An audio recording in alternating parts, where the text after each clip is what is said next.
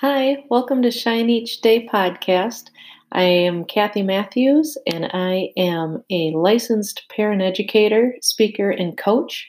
I've been teaching ECFE for 13 years, and the number one question I get from parents in their child's first year of life is Well, will my child ever sleep through the night? And what they're really asking is Will I ever get to sleep through the night again?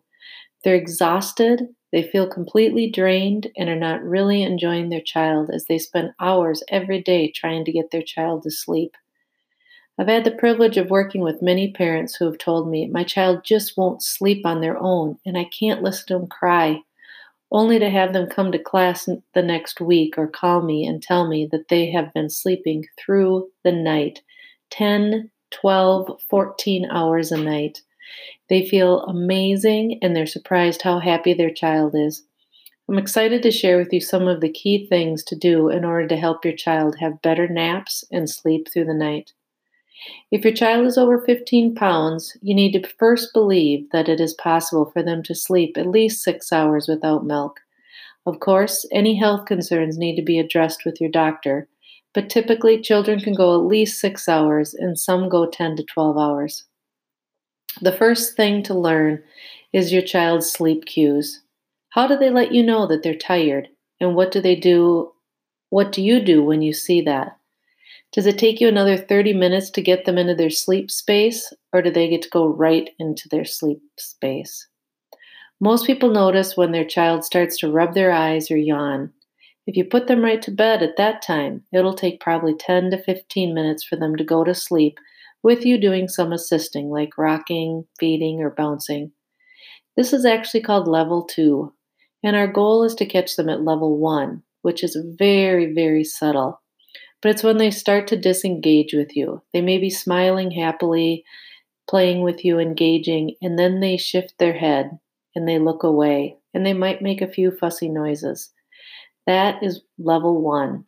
And that's when you need to do your five to 10 minute sleep routine to put them in their sleep space. Then they'll probably fall asleep on their own within five minutes. If you miss both level one and level two, then you'll notice loud fussing, big yawns, and uncontrollable movement, seeming very agitated. If you reach level three, then it could take you 40 to 60 minutes to calm them down and doing multiple things in order to help them settle down in order to sleep.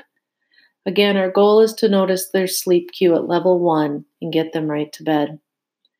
The second important element in helping your child sleep well is to look at sleep onset, what they are doing when they fall asleep. If they are fed to sleep, rocked, bounced, or have a pacifier when they fall asleep, they're going to be looking for that same stimulus when they go into a lighter sleep.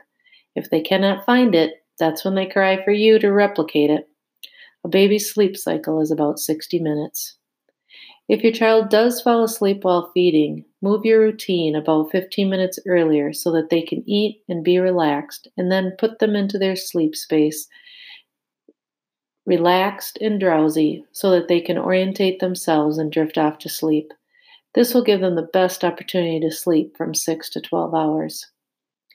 The ability to self soothe and put oneself to sleep is a life skill. Sleep is vital to children's brain development, growth, and overall health. It is also critical for parents to remain healthy, patient, and loving.